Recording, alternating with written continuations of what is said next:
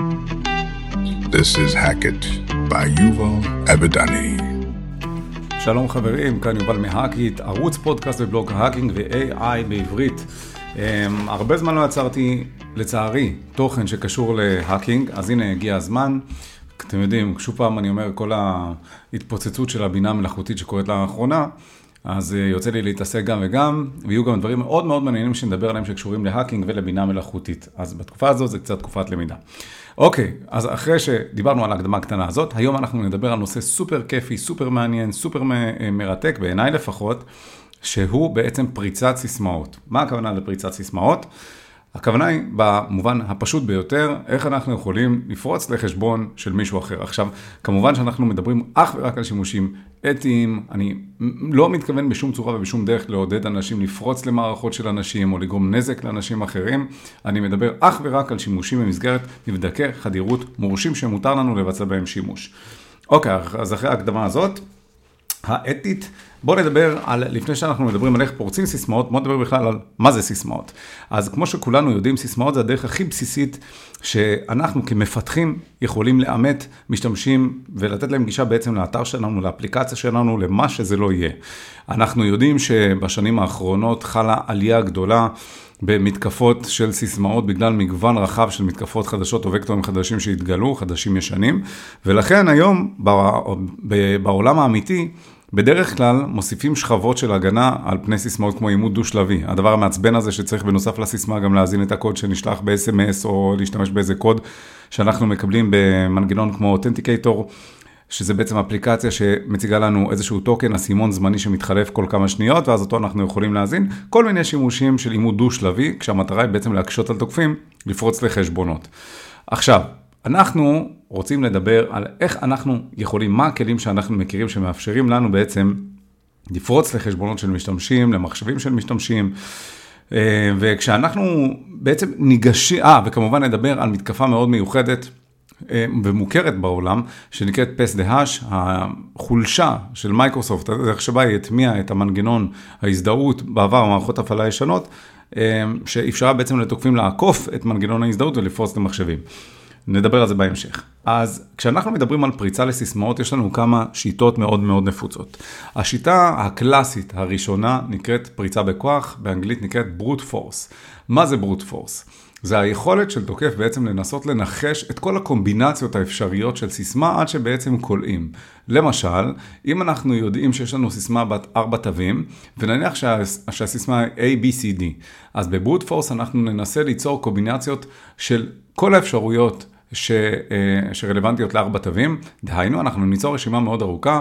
יותר נכון, אנחנו, ניצור, אנחנו ננסה כל פעם לשלוח סיסמה אחרת ונתקדם בתו אחד. למשל, הסיסמה הראשונה שננחש תהיה AAAA, אחרי זה AAAB, AAAC. ככה אנחנו כל פעם שולחים סיסמה שאנחנו מתקדמים בתו אחד, עד שאנחנו מנסים לקלוע לקומבינציה הרלוונטית. עכשיו, לבד אנחנו יכולים לדמיין אם אנחנו למשל הגדרנו סיסמה A, B, C, D, ואנחנו מתחילים מ-A, A, A, A, וכל פעם מתקדמים באחד, אז ייקח לנו הרבה מאוד זמן עד שנגיע ל-A, B, C, D. וגם זה אך ורק כשאנחנו מדברים על סיסמה בת ארבע אותיות, מבלי שדיברנו על מספרים, על תווים מיוחדים, על כל מיני קומבינציות. תחשבו לכמה אפשרויות באמת היום יכולות להיות בעולם הברוט פורס. מדברים מינימום על שמונה תווים. אה, סיסמה בת שמונה תווים, ועם סיסמה, ועם אה, עוד גדולה, עוד קטנה, תו מיוחד, מספרים, זה באמת כמות עצומה של אפשרויות. יש לנו, תכף נדבר על כלים שמאפשרים לנו ליצור רשימה של כל האפשרויות האלה, ואז להשתמש בה כדי לתקוף. אמ, אבל מה שחשוב להבין זה שבעצם ברוטפורט מאפשרת לנו כיסוי של כל הסיסמאות האפשרויות, כל ה-possibilities, מה שנקרא. וזה גם אומר שאנחנו בהכרח מקבלים קובץ גדול יותר, שיתפוס הרבה יותר מקום בזיכרון וגם ייקח הרבה יותר זמן להריץ אותו. כי דמיינו שאנחנו צריכים לשלוח כל ערך וערך שוב ושוב ושוב ושוב ושוב ושוב לשרת, עד שנקבל תגובה. זה יכול לקחת המון זמן, בטח כשמדובר במחשב של משתמש ביתי. אם אנחנו עולים רמה ומנסים לחשוב על רשת של מחשבים שבו זמנית מחלקת את העומס ושולחת במקביל בקשות, אז אנחנו מקצרים את הזמן שבו אנחנו צריכים להשתמש כדי לתקוף. דמיינו לכם עכשיו שחקנים מדינתיים, ממשלות, ממשלות שמבצעות בדבר הזה שימוש, עם מחשבים שהם סופר, אה, יש להם כוח על בערך של עיבוד. תחשבו בכמה שניות הם יכולים לפרוץ כל כך הרבה אפשרויות של סיסמאות, וזה מה שגם מפחדים ממנו בו זמני דרך אגב. אבל הרעיון הוא שככל שכוח המחשוב שלנו עולה, ככה הזמן שאנחנו נמתין כדי לפרוץ לסיסמאות יורד. אבל ב, מה שחשוב לזכור הוא שבברוט פורס אנחנו מכסים הרבה יותר סיסמאות, אבל נענשים במרכאות בזה שזה ייקח לנו הרבה הרבה יותר זמן. מה עושים כדי לפתור את הבעיה הזאת? יש טקטיקה שנקראת דיקשנרי הטקסט. מה זה דיקשנרי הטקסט? זה פשוט איזשהו, איזושהי רשימה ארוכה של סיסמאות שכבר אה, נוצרו מראש. שנפוצות ביותר לשימוש. דהיינו, אם עכשיו אנחנו. נגגל, נשתמש בגוגל או בכל כלי אחר כדי לקבל רשימה של מה הסיסמאות הכי נפוצות שאנחנו מכירים, שאנשים משתמשים בהן, וניקח את הסיסמאות האלה הכי נפוצות, ונשתמש בהן במקום ליצור רשימה משלנו שמתחילה מהאות AAA עד ZZZZ. אנחנו ניקח למשל 1, 2, 3, 4, ניקח אדמין, ניקח את כל הדברים הכי נפוצים. ומאיפה אנחנו יודעים מה הסיסמאות הכי נפוצות? נורא פשוט, יש לנו כבר רשימות, pre-build בקאלי לינוקס, שבקאלי לינוקס זה נמצא ב-user share word list, בנתיב הזה, user slash share slash word list, וגם יש כל מיני אתרים, כמו למשל, אתר בגיטאב שמחזיק ריפו בגיטאב שמחזיק את סקליסט, uh, המון רשימות, וורדליסטים, לפי פלטפורמות, לפי וורדפרס, לפי ג'ומלה, לפי טכנולוגיה, לפי מה שאתם רק יכולים לחשוב ולהעלות על הדעת. יש רשימה מוגדרת מראש, שאפשר לבצע בה שימוש עם מיליון סיסמאות, עם מאה אלף סיסמאות, עם עשרת אלפים סיסמאות. הדברים האלה לוקחים המון זמן. ומה שחשוב שבמקום פשוט לרסס את כל הסיסמאות לאוויר מיד, אז אנחנו צריכים לחשוב מה אנחנו רוצים לעשות. אה, באיזה רשימה אנחנו רוצים להשתמש ומה הסיכוי והסבירות שאותו משתמש, לצורך העניין, יבצע באמת שימוש בסיסמאות נפוצות. ובמקום שנבזבז את הזמן שלנו על בוטפורס או על דיקשנרי הטקסט, אז לפחות שאנחנו ננסה להבין מול מי אנחנו מתמודדים, ואז לנסות להבין איך אנחנו יכולים לייעל את המתקפה שלנו. כי אם למשל אנחנו יודעים שיש לנו איזה וורדליסט שרלוונטי לוורדפרס, ואנחנו רוצים לתקוף מישהו שיש לו גישה לוורדפרס, אז אנחנו מן הסתם ננסה לחפש וורדליסט שמתאים לוורדפרס, ואז אנחנו נריץ אותו ונחסוך את הזמן, אין שום סיבה שנריץ למשל וורדליסט של ג'ומלה, או של וויקס, או של פלטפורמות אחרות, נכון? אז זה הרעיון שלנו, לנסות בעצם להקטין את טווח התקיפה שלנו, כי אנחנו רוצים לנצל כמה שיותר זמן. אז זה ממש באופן הכי הכי כללי שאפשר לדבר עליו, על שני סוגי המתקפות האלה של ברוט פורס מצד אחד, לתקוף בעצמנו, ליצור ממש לולאה שחוזרת על עצמה אות אחר אות אחר אות עד שאנחנו פורצים. אל מול דיקשנרי הטקסט, שבה אנחנו בעצם מכסים פחות סיסמאות, כי אין לנו את כל הקומבינציות, אבל אנחנו נעבוד ונרוץ הרבה יותר מהר, אה, למרות שאנחנו כאן מסתכנים בפספוס. מה הכוונה פספוס? שאנחנו נאבד סיסמה שהיא לא תהיה ברשימה שלנו. עכשיו, אנחנו יכולים להגיד, ולה, ולהגיד לעצמנו, אוקיי, שנייה, איך אנחנו יכולים לעצור ולחשוב איך אנחנו יכולים לייעל את תהליך, הפר, תהליך הפריצה הזאת. אנחנו, יכול להיות שבברוט פורס נבזבז הרבה יותר זמן, כי אין לנו כוח מחשוב עצום. יכול להיות שוורדיסט לא יהיה רלוונטי, כי הסיסמה שאנחנו חושבים שתהיה, היא לא תהיה רלוונטית, כי יכול להיות שיש מדיניות סיסמאות, יכול להיות שיש אה, פורמט מסוים של 12 תווים לסיסמה, או בכלל, באופן כללי, אנחנו ננסה לחשוב על דרך קצת יותר חכמה לנהל את הדבר הזה. עכשיו, בדיוק לשם כך, יש לעזרתנו כמה כלים מאוד מעניינים שנדבר עליהם עכשיו, חלקם מותקנים כבר בקאלי לינוקס, ומי שאין לו קאלי לינוקס אז יכול גם להוריד את הכלים האלה. הכלי הראשון נקרא CEWL, צ'ול, אם תרצו. ומה שהכלי הזה בעצם מאפשר לנו לעשות הוא להאזין איזשהו אתר, למשל צ'ול רווח האקיט co.il, אחרי זה אנחנו יכולים להזין לו את אורך הסיסמה שאנחנו רוצים, אה, שאנחנו חושבים שהסיסמה תהיה, למשל שישה תווים, ואנחנו יכולים להגיד לו תשמור לי את כל מה שאתה את כל האאוטפוט לאיזשהו קובץ, ומה שהכלי הזה עושה, הוא ניגש לאתר אינטרנט שנתתי לו, ומייצר על בסיס התוכן שהוא קורא באתר, אפשרויות של סיסמאות. כך למשל, אם ניגשנו לאתר האקי co.il, והוא סורק את האתר, והוא אומר, אוקיי, אני מזהה שיש איזשהו דפוס למילים מסוימות, כמו האקינג, כמו האקיט, כמו אה, יובל, דברים מסוימים, אז הוא אמור ליצור מילון, רשימה, איזה קובץ טקסט עם ערכים, ששם הוא יזין כבר לבד, האקיט, יובל, את האפשרויות שהוא חושב שיכולות להיות רלוונטיות עבורנו. ואז אנחנו יכולים לבצע שימוש במה שהוא יצר במסגרת דיקשנרי הטק, אנחנו בעצם יוצר, יוצרים מילון משלנו. ועם זה אנחנו יכולים לבצע ניסיון לתקוף כאשר יש לנו איזה יוזרניים, אז אנחנו יכולים לקחת את הסיסמאות האלה שאנחנו מייצרים, או לחילופין להשתמש בזה כיוזרניים ולנסות לפרוץ לסיסמאות. אה, כדי להתחבר לאיזשהו ממשק של מערכת. עכשיו, אתם יכולים להגיד בצדק, אז מה אם הוא שרק כתב, אז מה אם הוא מצא איזה שהם מילים? זה לא מספיק, כי בדרך כלל יש תווים, נכון? יש, למשל, אנחנו תמיד יודעים, אות גדולה, אות קטנה, שש אותיות, שמונה אותיות, ואז סימן מיוחד בסוף, וכולי וכולי. אז... לשם כך יש לנו עוד כלים שאנחנו יכולים לבצע את הקורלציה הזאת, את ההתאמה הזאת. כמו למשל, ג'ון דה ריפר, כלי מאוד מאוד חזק שיש בקאלי לינוקס, ובכלל אה, אפשר להשתמש בו. שוב, כל מה שאני אומר עכשיו אפשר להשתמש, אני מאמין שבכל מערכות מבססות יוניקס רק צריך להוריד את הכלים ולהגדיר אותם, אבל בקאלי לינוקס זה מאוד נוח כי זה מותקן מראש. אז גם ג'ון דה ריפר, כלי מאוד חזק שמאפשר לנו לפצח סיסמאות והאשינג וכאלה.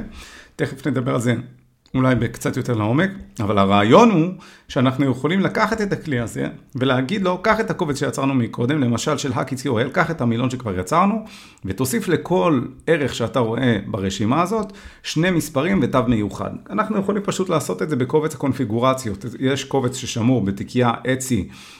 סלאש ג'ון קונף, זה הקובץ קונפיגורציות, ואז שם יש איזשהו סינטקס שבו אנחנו יכולים בעצם להזין למשל מה אנחנו רוצים להוסיף לכל סיומת של סיסמה. אם זה מספרים, אם זה תווים מיוחדים, אלפא נומרי וכולי וכולי וכולי, כאשר בסוף אנחנו אומרים לג'ון, בוא קח עכשיו את הוורדיס החדש שיצאת, סליחה, שיצרת, ותבצע בו שימוש. תיצור לי למשל מילון חדש, ובמילון החדש הזה אני אשתמש במגוון כלים שעומדים לרשותי, שעוד רגע נדבר עליהם. זה היה ג'ון דה ריפר וצ'ול. עכשיו, עוד דבר שכדאי לנו אה, להבין, אה, או יותר נכון להכיר, עוד כלים שאנחנו יכולים לבצע בהם שימוש, אז אנחנו יכולים להשתמש בכלי, בתוכנה שנקראת למשל קראנץ'. קראנץ', C-R-U, N-C-H, גם, כלי לינוקס, מאפשרת לנו בעצם לייצר לעצמנו רשימת סיסמאות בהתאם לתבנית מסוימת שאנחנו בוחרים מראש. דהיינו, אם אני עכשיו אכנס לקאלי לינוקס ואני ארשום בטרמינל קראנץ', בשורת הפקידה, קראנץ', רווח, ואז אני אומר לו כמה אותיות הסיסמה אמורה להיות, למשל מינימום של 8 תווים, מקסימום של 12 תווים. אז מה שהוא ייצור, ייצור לי את כל הקומבינציות האפשריות, כמו שדיברנו בברוט פורס למשל, כל הקומבינציות האפשריות מ-8 עד 12 או מ-8 עד 8, שזה רק 8 תווים, בהתאם לפורמט שאני אגדיר לו. מה הכוונה? הכוונה היא שאם אני אומר לו תיצור לי את כל האפשרויות הרלוונטיות באורך של שמונה תווים, אבל אני רוצה שבהתחלה תיתן לי אות גדולה, אחרי, באנגלית כמובן, A עד Z אה, גדול, אחרי זה תיתן לי את כל, המספ... אה, כל האלפא נומרי, או כל התווים באותיות קטנות, למשל אות גדולה בהתחלה, שתי אותיות קטנות אחר כך, אחרי זה שני מספרים, אחרי זה שני תווים מיוחדים, אחרי זה, ככה אנחנו יכולים לעצב לעצמנו ממש איך הסיסמה נראית, אז אם אנחנו לוקחים את זה לעולם האמיתי, למשל עוד גדולה באנגלית, בואו ניתן לו עוד איזה שש אותיות קטנות אחרי זה באנגלית, עוד מספר או שניים, ואז סימן מיוחד בסוף, למשל. אז אנחנו יכולים לייצר ממש מילון, ש... בסוף מה שאנחנו נקבל במילון הזה זה הפורמט הזה, למשל האקיט H גדולה, ואז האקיט כל השאר קטן, ואז 1-2 נגיד, ואז סימן אה, שאלה בסוף, או סימן קריאה בסוף, וככה ניצור לעצמנו איזשהו מילון. עכשיו, זה לא חייב להיות שמונה תווים, כן, זה יכול להיות גם מ-4 עד 6 תווים, הכל תלוי מה אנחנו רוצים להשיג. ואנחנו יכולים לבקש להשתמש בתווים אלפא נומריים, שזה 0 עד 9, A עד אה, Z וכולי וכולי, אותיות אה, באנגלית, גדולות, קטנות. כל הדברים האלה. יש בעצם איזושהי אה, הגדרה, האמת, בקובץ הקונפיגורציות של קראנץ', שנקראת מיקס אלפא. ואז זה מאפשר לנו בעצם במיקס אלפא להשתמש במה שאמרתי עכשיו, שזה כל הקומבינציות של אלפא נומרי, שזה A גדולה, A, A קטנה. סליחה, A עד Z גדול, A עד Z קטן, 0 עד 9, ואז זה בעצם מקל לנו על החיים, אנחנו לא צריכים להגדיר ידנית בדיוק את האותיות. אוקיי, סבבה. זה דיברנו על כל הדברים האלה ממש על רגל אחת. עכשיו, דברים נוספים שאנחנו נדבר עליהם, שכדאי מאוד שנכיר אותם, זה מתקפות של רשת. כי מה שדיברתי עכשיו זה בעיקר, בעיקר מתקפות כדי להיכנס, להתחבר לאיזשהו ממשק ניהול של אתר אינטרנט כזה או אחר.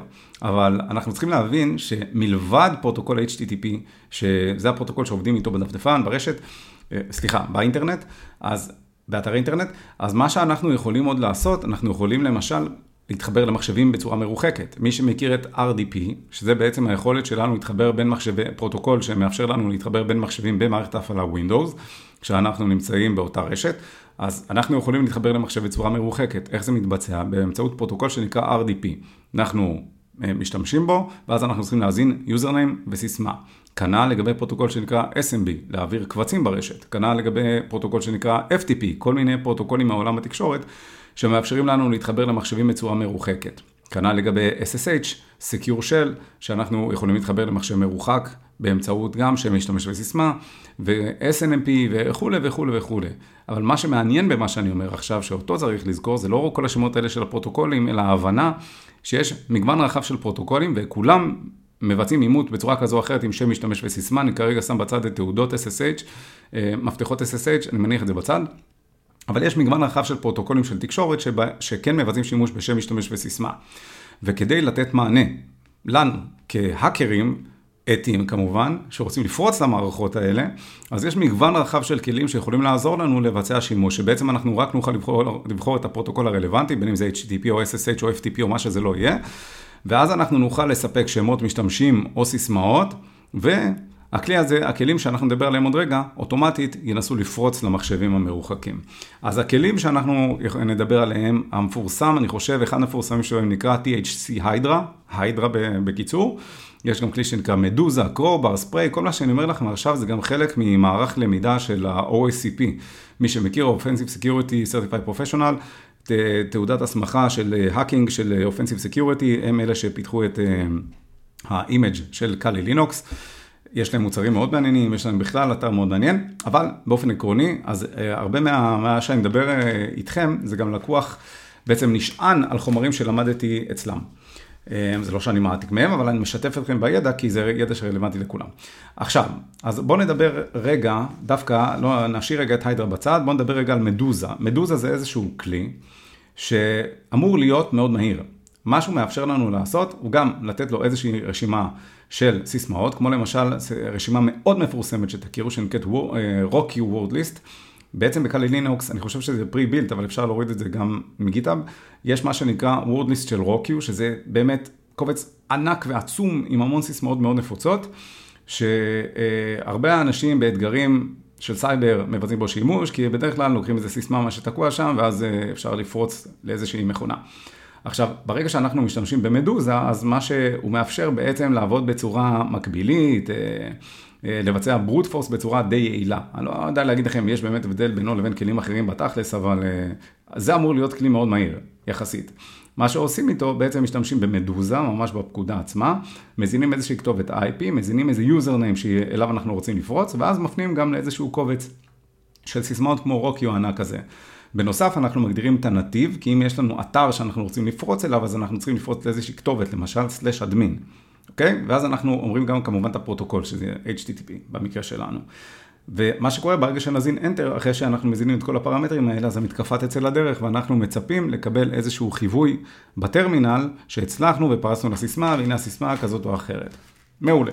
עוד דבר שאנחנו נדבר עליו, שהזכרתי אותו לפני רגע, זה בעצם פריצה לפרוטוקול RDP, כשאנחנו רוצים להשתלט על תחנה של Windows, של מחשב Windows, ובהנחה שיש פורט פתוח של RDP, מי שלא יודע מה זה, שיחזור לפרק שלי בפודקאסטים שמדבר על תקשורת, אה, פורטים וכאלה, אבל באופן כללי אני אזכיר שמחשב יש לו דלתות, כמו בית שיש לו דלתות, גם למחשב יש כניסות שאפשר להיכנס אליו. הכניסות האלה נקראים, נקראות פורטים, והפורטים האלה בעצם מאפשרים לנו להתחבר או לבצע שימושים. בצורה הכי מופשטת, פורטים זה בעצם תוכנה שמותקנת על המחשב ופותחת דלת, ואז בעצם מי שרוצה להתחבר למחשב באמצעות אותה תוכנה, המחשב צריך לפתוח לו את האפשרות הזאת, ואם אנחנו לא חוסמים כמו שצריך את הגישה לדלתות האלה, למשל רק למחשבים מסוימים, רק לכתובות IP מסוימות, וה, והדלת הזאת פשוט פתוחה לכולם, אז גם תוקפים מרוחקים יכולים באופן עקרוני לנסות להתחבר למחשב דרך הדלת הזאת, באמצעות פרוטוקול RDP בווינדוס, אם הוא פתוח לעולם, לכאורה, או לאותה רשת אפילו. עכשיו, אחת התוכנות שמאפשרות לנו לבצע את זה נקראת Crowbar, C-R-O-W-B-A-R. ומה שמאפשרת לנו זה בעצם לבחור את הפרוטוקול, במקרה שלנו RDP, להזין את הכתובת IP שאנחנו רוצים, שוב, לפרט את שם המשתמש כמו אדמין, לצורך העניין, ואז להפנות שוב לקובץ סיסמאות, ואז מה, ש... מה שיקרה, המתקפה תצא לדרך בפרוטוקול RDP, ואז אם הצלחנו לפרוץ, אז אנחנו מיד נקבל את הסיסמה הנכונה, ואנחנו פשוט יכולים להיכנס למערכת, ב-RDP, למערכת של המחשב של אותו אדם שאנחנו פרצנו אליו. אוקיי, עכשיו אנחנו עוברים רגע לכלי נוסף שנקרא היידרה, THC מקף היידרה, H-Y-D-R-A. מה שמיוחד בהיידרה, האמת שיש לו, זה כלי שגם יכול לעבוד עם HTTP ועם מגוון של כלים, אבל נגיד, אני אדבר איתכם עליו עכשיו ספציפית בפרוטוקול SSH, למרות שאפשר לעבוד איתו בפרוטוקולים אחרים. הסיבה היחידה שאני מזכיר גם את הכלי הזה הוא כי הוא מאוד נפוץ בעולם הזה של ההאקינג, וגם בגלל שמאפשר באמת ורסטיליות מדהימה. אז שוב, קלי לינוקס, היידרה, HYDR. A, רווח, ואז אנחנו יכולים בעצם להפנות לקובץ סיסמאות, כמו שאמרנו, על רוקיו לצורך העניין, לציין את הפרוטוקול הרלוונטי, למשל SSH, ואז נקודותיים מקף מקף, ואת הכתובת IP שאלה אנחנו רוצים לפרוץ. אנחנו גם מזכירים עם איזה יוזר אנחנו מבצעים שימוש. SSH, למי שלא מכיר, כשאני רוצה להתחבר למחשב באמצעות שורת הפקודה שלי, זה פרוטוקול שמאפשר לי להתחבר אליו. ומתחברים באמצעות האזנה של שם משתמש וגם סיסמה. עכשיו, בהיידרה, יש איזה תהליך התחברות ב-SSH, ובהיידרה מה שהוא מאפשר לעשות, שוב להזין איזה יוזר שאנחנו רוצים לפרוץ אליו, וכל זה מתבסס על הנחה שיש לנו איזה יוזר שאנחנו רוצים להתחבר אליו, ובאמצעות כך בעצם להפנות לקובץ סיסמאות, ולצאת לדרך עם מתקפה בפרוטוקול SSH, ואז אם הצלחנו, אז אנחנו התחברנו לתחנה אחרת, למחשב אחר, ב-SSH. וזה באמת מגניב לגמרי.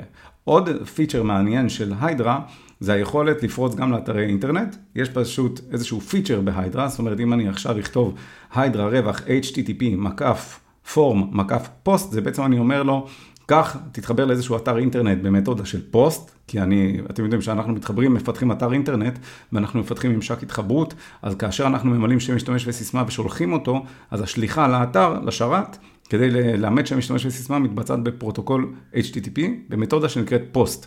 אז כשאנחנו משתמש בהיידרה, ואנחנו נגדיר לו שאנחנו משתמשים עכשיו במתודת פוסט, ונצרף לו שמות שם משתמש אחד שאיתו אנחנו רוצים לפרוץ, ונפנה כמובן לקובץ סיסמאות, אז אנחנו צריכים גם, פה זה קצת יותר מתקדם, כי אנחנו צריכים ממש לגשת לאתר, להסתכל במקור שלו ולראות איך בנוי טופס ההתחברות, ועל בסיס הפרמטרים שמועברים בטופס ההתחברות, ככה אנחנו נגדיר בעצם בהיידרה בצורה מדויקת את הצורה שבה הדפדפן אמור לשלוח את הבקשה של שם משתמש וסיסמה.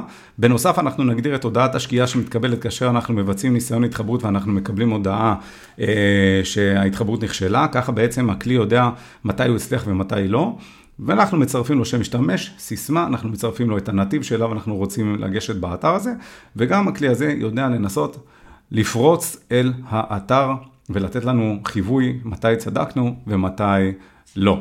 אז זה ככה בקטנה על כלים שאפשר לפרוץ, לבצע בהם שימוש ולפרוץ סיסמאות אה, בצורה של ברוט פורס או דיקשנרי עתק, כמו שדיברנו עכשיו, ודיברנו על כל הכלים האלה. עוד מתקפות, שני סוגי מתקפות מאוד מאוד מאוד נפוצות שאנחנו נדבר עליהן עכשיו, שאני אגיד לכם גם יותר מזה, שאפילו הן כל כך נפוצות שבפעם התראיינתי למקום עבודה, חברה אמריקאית מאוד גדולה, מכובדת מאוד בעולם, אני לא אזכיר את שמה כדי לא להרוס להם תהליכי רעיונות, אבל שאלו אותי את השאלה הבאה. מה זה מתקפת credential stuffing ומה זה מתקפת credential spraying? מה ההבדל ביניהם? אז זו שאלה שהיא, מי שמכיר פחות או יותר את הוורדוסטים, עדיין זה יכול להיות מבלבל כי יש כל כך הרבה טרמינולוגיות בעולם הזה. אז בואו נתחיל. credential stuffing, מה זה? זה בעצם מתקפה שבה תוקפים מצליחים להשיג להניח יד על איזשהו מאגר מידע שדלף, למשל, ואז יש קומבינציות של מיילים וסיסמאות, או שמות משתמש וסיסמאות. אם אתם מכירים, ואם לא, יש תמיד כל מיני ערוצים שמטוב ליבם כנראה משתפים מידע שדלף על כל מיני משתמשים ברחבי העולם. אמ, וזה בעצם איזשהו קובץ ענק, תדמיינו לכם קובץ ענק שמכיל פשוט מיילים וסיסמאות, או יוזרים וסיסמאות. עכשיו, הרבה מהדברים האלה יכולים להיות ישנים, אבל יש גם מקרים שדולפים כל הזמן, כל הזמן מסביב לשעון מאגרי מידע עם שמות משתמש וסיסמאות, ואז אנחנו אומרים לעצמנו, טוב, קראנו כתבה, דלף אז מה.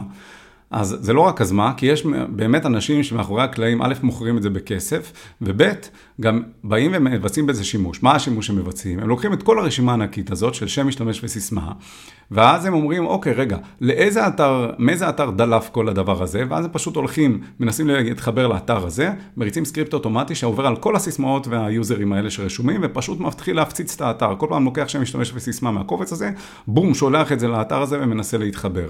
ככה הוא מנסה בעצם, זה נקרא credential stuffing.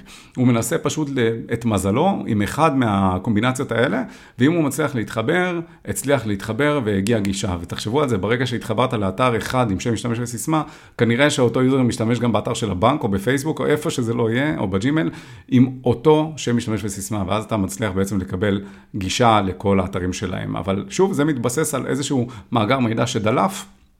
ובו בעצם מבצעים שימוש. עכשיו אני אגיד לכם עוד דבר מאוד מעניין, שאולי חלקכם יודעים ואולי לא, אבל uh, זה די מפיל לסת. רוב המוצרי security שאנחנו מכירים מתיימרים להגיד שהם מגינים מפני כל מיני מתקפות כאלה ואחרות. ומה שהרבה חברות עושות, אפילו לכאורה על פי פרסומים זרים בלבד, גם ממשלות, לא, אצל, לא חלילה אצלנו, כן, ברחבי העולם, הם ממש לוקחים את כל המאגרים האלה שדולפים, חלקם אפילו קונים אותו ממש לכאורה בכסף מהדארקנט, מהרשתות האפלות או מכל המאגרי מידע האלה, יש ערוצים בלי סוף שמוכרים את המאגרי מידע האלה. תחשבו על זה, תאגידים, ממשלות, מבצעים שימוש בכל הפרטים האלה. אמ, אנחנו לא לכאורה אומרים שהממשלות חלילה תוקפות ולוקחות את הדברים האלה ותוקפות בעצמם, אבל אנחנו כן אומרים שגם חברות מסחריות וגם ממשלות לכאורה עושות שימוש בכל המאגרים האלה שאתם דולפים, ואפילו קונים אותם בכסף. אמ, גם אם זה כדי לעקוב אחרי אנשים שמדליפים, לא משנה, לא ניכנס לכל האינטרסים שהם עושים את זה, אבל תבינו את העוצמה של הדבר הזה. הם לוקחים את הדבר הזה, חברות מסחריות לכאורה לוקחות את כל המאגרים האלה וטוענות אותם ל database שלהם כדי לכאורה להגן מדלף מידע או מפני חלילה מתקפות של כנגד אנשים ומנסות לזהות חתימות, אם זאת הסיסמה, אם זאת ה... להרים דגלים מכל המקומות האלה, ואז כאילו הרבה חברות מתיימרות להגיד, כן, אנחנו מגינים מפני אה, אה, מתקפה על כך וכך, ויש לנו מאגר מידע, ואנחנו יודעים האם, להגיד לך אם הסיסמה שלך דלפה, לא דלפה, איך הם יודעים את זה, מאיפה הם יודעים אם הסיסמה של הבן אדם דלפה או לא, כי הם לוקחים את המאגרי מידע, מסתכלים האם ה user שלו, הסיסמה שלו נמצאים שם, ואיך הם לוקחים את זה. הם עושים משהו שהוא לא חוקי, נכון? הם לוקחים את המאגרים האלה, מורידים אותם, קונים אותם בכסף, ואז מסתכלים, ולכאורה הם אומרים לך, אוקיי, הסיסמה שלך דלפה במקרה הטוב, במקרה הלא טוב, לכו תדעו מה הם עושים עם הדברים האלה. זה credential stuffing, וזה הדרך שבה בעצם מניחים יד על הדבר הזה. מפיל לסת, נכון? אוקיי, עוד מתקפה נוספת שדיברנו עליה, זה credential spraying. זה מבלבל קצת, נכון? stuffing אמרנו, יש מאגרי מידע שדלפו, מנסים את המזל. מה זה credential spraying? מה זה ריסוס של הסיסמאות שלנו? אז כאן בעצם מה שתוקף עושה, הוא לוקח סיסמאות נפוצות, כמו 1, 2, 3, 4, admin, password, happy birthday, כל מיני דברים כאלה. ממש לוקח, נגיד, סתם לצורך ההדגמה, 10 סיסמאות, אוקיי? 10 סיסמאות, זה מה שהוא לוקח, אבל הוא לוקח... אה, גם איזה מאגר מידע, לא יודע, מיליון users. הוא מצא איזה מאגר עם המון המון users, והוא לוקח רק את הסיסמאות הנפוצות ביותר, הקצרות ביותר, ומה שהוא עושה, ב credential spraying, הוא פשוט כל פעם לוקח איזה שם משתמש, מריץ אותו כנגד המאגר הקטן של הסיסמאות. נגיד, הוא לקח את יובל, ואז הוא מריץ סיסמה 1, 2, 3, 4, password, טה-טה-טה, ככה 3, 4, 5, 10 סיסמאות נפוצות, עובר ל user הבא, עובר ל user הבא, עובר ל user הבא. ואז... אה, מה, ש, מה שקורה בדרך כלל בשיטה הזאת, מנסים להימנע בעצם מחסימה של החשבון. תחשבו שאם בשיטה הקודמת אנחנו אמרנו, אוקיי, בואו ניקח מאגר גדול, user עם סיסמאות, מרסס לכל עבר, אתה יכול להיחסם. אה, אם אין מנגנוני הגנה כמו שצריך. וגם ב credential spraying אפשר להיחסם, אבל הרעיון של תוקף הוא בעצם להגיד, אוקיי, בואו ננסה למשל 3-4 סיסמאות עם כל user. ואז לכאורה, אם יש מדיניות שחוסמת user אחרי 5 סיסמאות לא, לא, לא, לא תקינות, או 3 סיסמאות לא תקינות, אז תוקף זה מה שהוא יעשה. הוא ייקח user, נכון? הוא ייתן שלוש ניסיונות, ואז הוא יעבור ליוזר הבא, ליוזר הבא, ליוזר הבא, ליוזר הבא, וככה הוא מנסה את מזלו. credential stuffing, credential spraying. זה ההבדל בין שתי סוגי המתקפות האלה.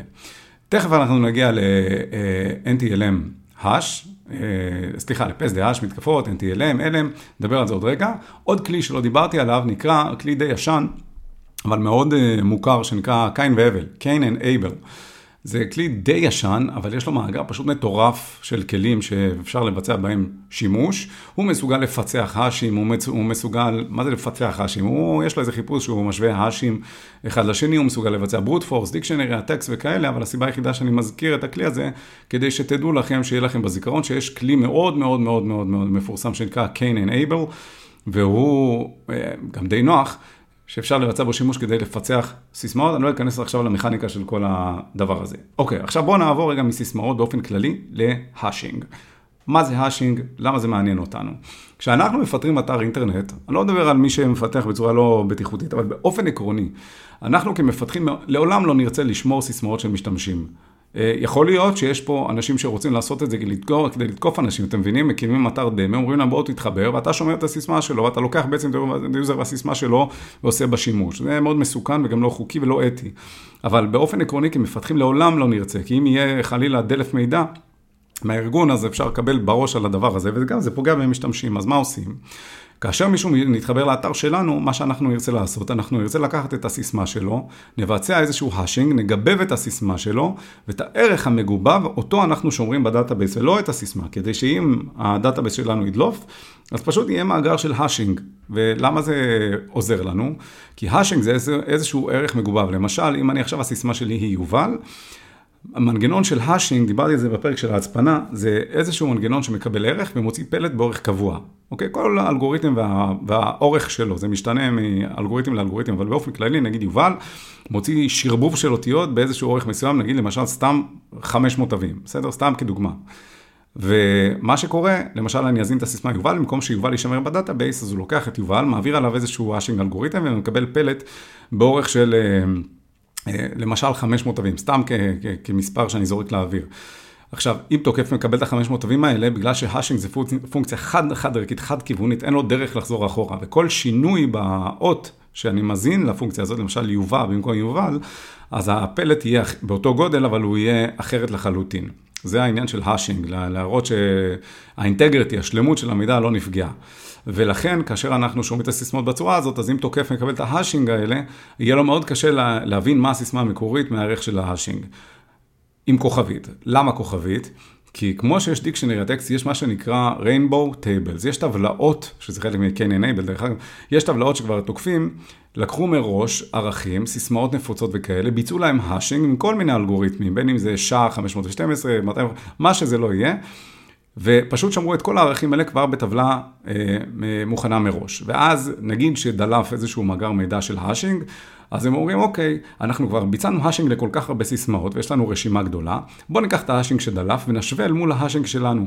מאחר ואנחנו ביצענו כבר את ה hashing לסיסמאות שאנחנו הגדרנו מלכתחילה, אז אם תהיה לנו התאמה בין מה שדלף לבין ה hashing בסיסמה שלנו, אנחנו נדע להגיד מה הסיסמה המקורית, כי בעצם... איתה אנחנו מלכתחילה ביצענו את ה hashing, ואז ככה אנחנו עושים reverse לדבר הזה, למרות שהפונקציה היא חד-חד ערכית. כמובן שככל שנגדיר סיסמאות יותר ארוכות, יותר מסובכות, אז התוקף יהיה לו בלתי אפשרי לחזור, כי הוא לא יכול לנבא את כל הסיסמה, אין סיכוי כאילו, אם תיתנו איזו סיסמה מסובכת, 12 תווים, תווים מיוחדים, 12 אותיות, עוד גדולות, קטנה, זה יהיה לו בלתי אפשרי, לא רק, כאילו, הוא יכול לעשות את זה, אבל זה ייקח המון זמן, וכל עוד הוא לא איזה ממשלה שיש לה מחשבי על, אמ, אז אה, באמת זה יהיה לו מאוד מאוד מאוד קשה.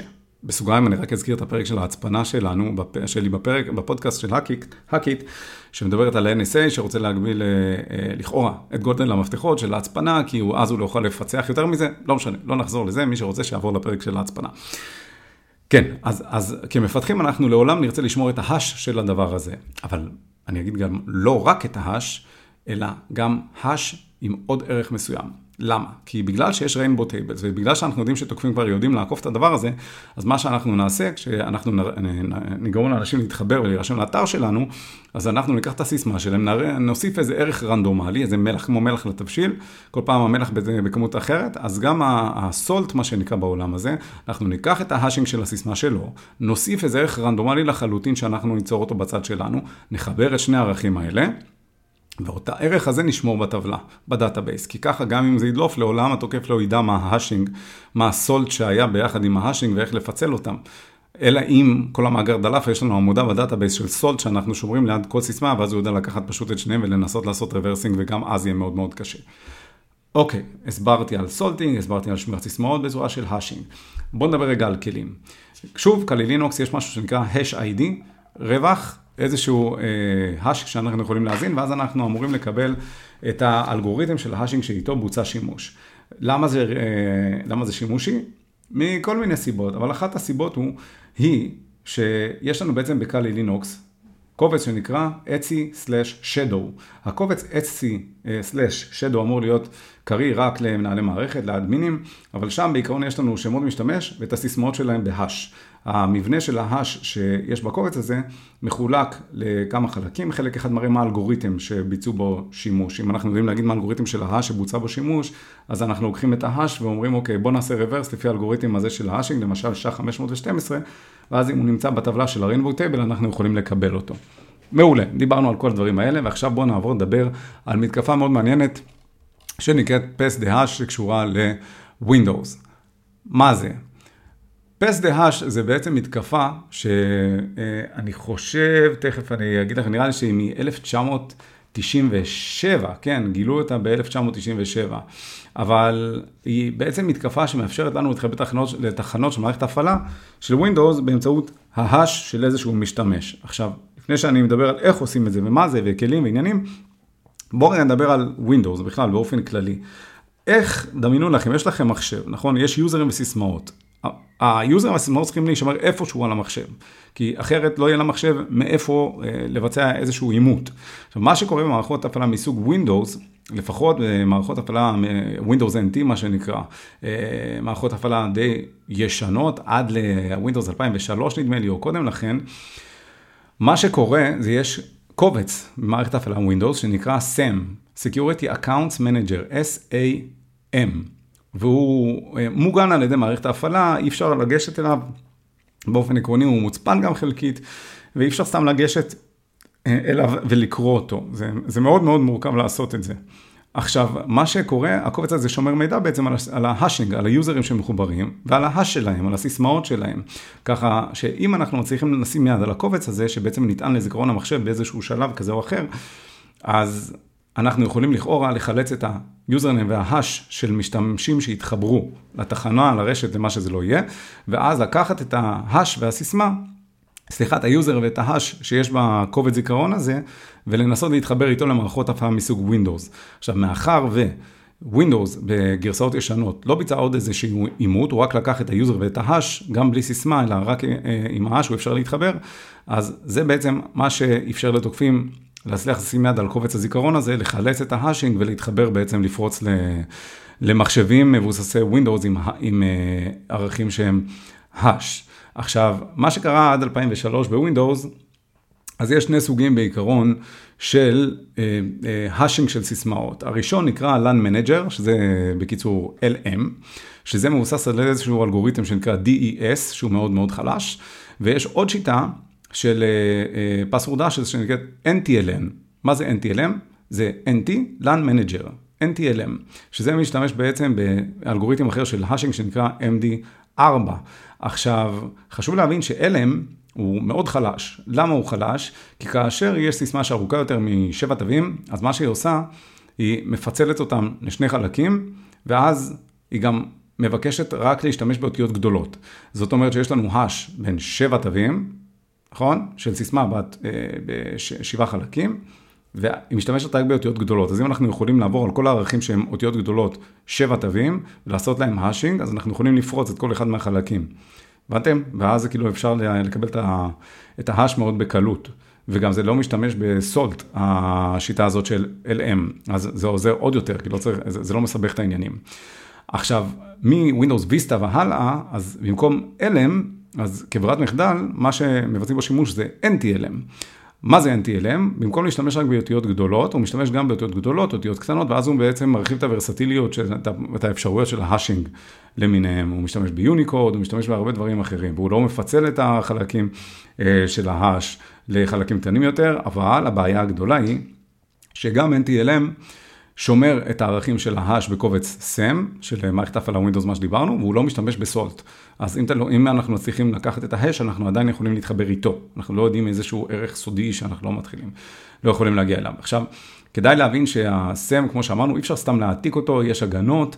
אה, הקרנל של Windows, שזה, נקרא לזה הגורם המתווך בין החומרה לתוכנה, הוא הליבה של מערכת ההפעלה של Windows, אמורה לנעול את הקובץ הזה.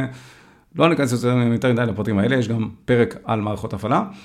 אבל יש כלי שפיתחו שנקרא Mimikatz, שהוא מאוד מאוד מוכר, אני אפילו הייתי פעם במייקרוסופט בהדרכה, והם בעצמם הדגימו איך להשתמש ב Mimikatz כדי לפרוץ ל Windows, אז הם מכירים אותו, ומה שהכלי הזה בעצם עושה, הוא מצליח לגשת לאיזשהו אזור במערכת ההפעלה של Windows שנקרא LSASS, שזה Local Security Authority Subsystem, זה process, תהליך בזיכרון שבעצם שומר בצורה של cache, שומר בעצם את הסיסמאות של המשתמשים, ומצליח לחלץ מתוך ה process הזה באמצעות שימוש בהרשאות כמובן גבוהות של לא רק מנהל מערכת, אלא של system, זה, זה יותר גבוה מנהל מערכת. הוא מצליח לחלץ את השמות משתמש והסיסמאות, את ה hashing. ואז באמצעות זה הוא בעצם נותן לנו פשוט שם משתמש ב hashing, ואז אנחנו יכולים להתחבר עם זה לתחנות אחרות. אה, אני אגיד לכם, בעוד אה, דבר, חברה אחת שעבדתי בה בעבר, בעצם אה, הבאנו בודקי חדירות, האקרים שרצו לפרוץ לארגון, ואחד מהדברים שהם עשו, הם פשוט, הם קיבלו גישה לרשת בתור איזשהו משתמש, אדמין, כדי שהם יוכלו להריץ את מימיקאץ. הם הריצו את מימיקאץ, והם פשוט קיבלו רשימה של אה, סיסמאות של אנשים, כשהם הריצו את זה כנגד תחנות ישנות. איך זה קורה? זה קורה בפועל כי יש איזשהו דגל של elevation שבעצם מאפשר לנו, נגיד, נגיד קיבלנו user אה, admin, הצלחנו לפרוץ לאיזשהו admin, החשבון שלו, והוא בתוך הרשת עכשיו, אז אם אנחנו יכולים להשתמש בדגל שנקרא auto elevation, זה אומר שמרמת הרשאות של admin אנחנו יכולים להעלות את רמת ההרשאות שלנו לרמה של system, שזו הרמה הכי גבוהה, אז אנחנו יכולים לגשת לאזורים מסוימים בזיכרון כמו ה LSASS שדיברנו עליו, ואז אנחנו יכולים לגשת ולחלץ בעצם את המידע שנשמר שם מקובץ ה SAM. אנחנו עושים לו dump, אנחנו זורקים את כל המידע. ו, וכל מה שדיברנו עליו עכשיו זה בעצם אמ, מה שמאפשר לנו לבצע את מתקפת pass the hash.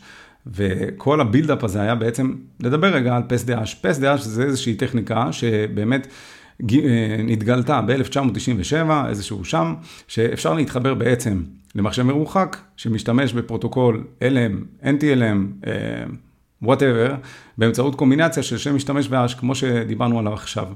במקום להשתמש פשוט בסיסמה, הוא משתמש ב hash. של הסיסמה בשילוב של username. לא משתמש ב salting ולא משתמש בכל מיני הקשחות אה, אה, מסוימות, ולכן אם אנחנו מצליחים להשיג יד על user ו hash מסוים, אה, של אה, משתמש ברשת, נניח משתמש admin, אז ל admin יש גישה להמון תחנות.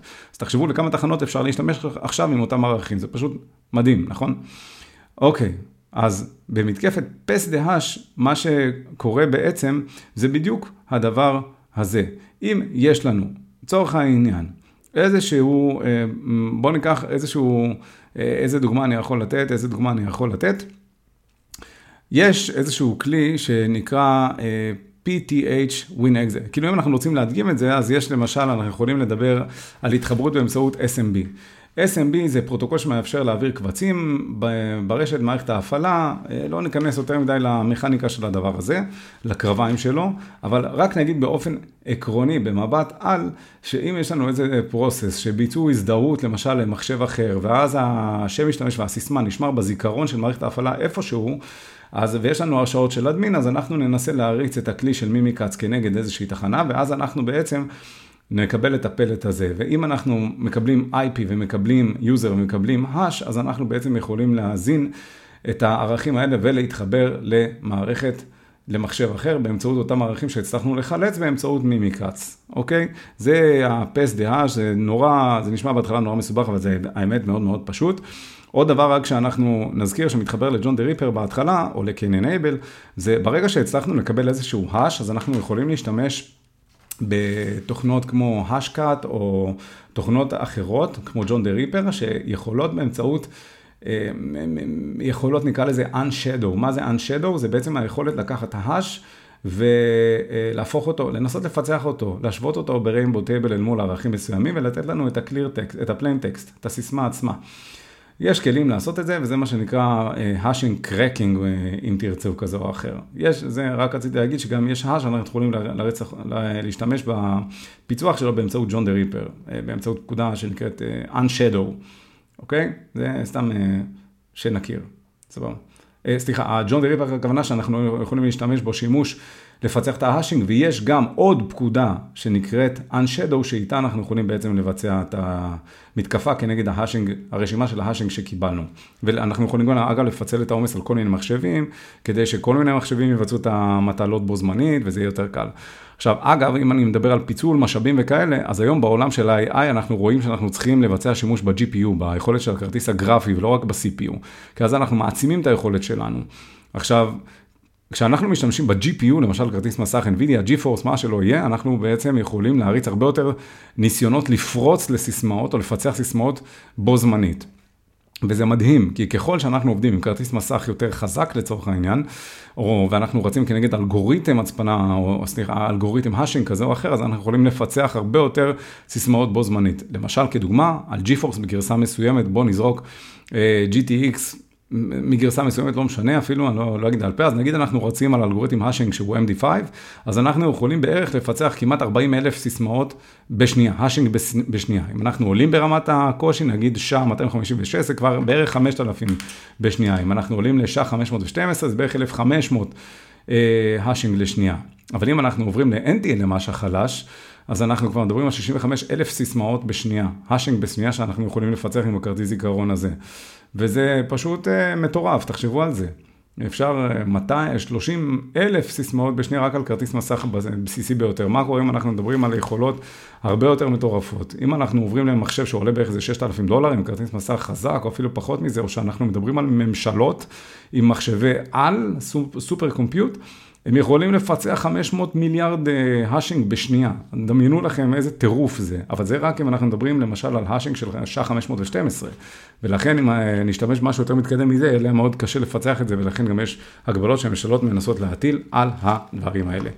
אוקיי, אז אה, זה מה שהיה לנו היום, דיברנו על אה, פריצה של סיסמאות, דיברנו על credential stuffing, credential spring, דיברנו על force, דיברנו על wordlessים, דיברנו על כלים, דיברנו על... האשינג ו-NTLMH ו-PSDH ו-Windows ו-RDP ו-SSH ו-FTP ודיברנו על כל כך הרבה דברים מעניינים. ואני אתן לכם אה, כוכבית. מה שמאוד מעניין אותי לעשות, וזה אחד הדברים שאני עובד איתו אה, עליהם עכשיו, ובגלל שחשוב ליצור תוכן נורא איכותי, אז אני גם מנסה לחשוב איך אפשר לקחת את כל מה שדיברנו עליו ולקחת אותו למודלים של AI שיעזרו לנו לבצע את הדברים האלה בצורה הרבה יותר יעילה וחכמה מכל מה שהזכרתי עכשיו, רק בשימוש בכלים, אולי לחשוב על לפתח מודלים מסוימים, זה יהיה הרבה יותר מעניין. אבל זה רק כוכבית, אה, צלילה לעולם של ה-AI וההאקינג, גם אני עובד על זה, ואני רוצה להודות לכם עוד פעם על זה שאתם מאזינים, על זה שאתם משתתפים, על זה שאתם שולחים לי הודעות, מבקש מכם, כנסו לאתר hacky.co.il, הוא לא עלה כולו, אבל יש דף נחיתה, יש שם קישורים לכל הפלטפורמות, תתחברו לפייסבוק, לאינסטגרם, לטוויטר, לקבוצת וואטסאפ של העדכונים שלי שם. אה, תתחברו ליוטיוב, תתחברו לכל הפלטפורמות, תגיבו. בפודקאסטים אני קשוב אליכם, אני רוצה להעלות תכנים שאתם אוהבים, וזה היה הפרק של פיצוח סיסמאות. מקווה שנהנתם, נשתמע בפרקים הבאים. This was Hackett by Yuval Abadani.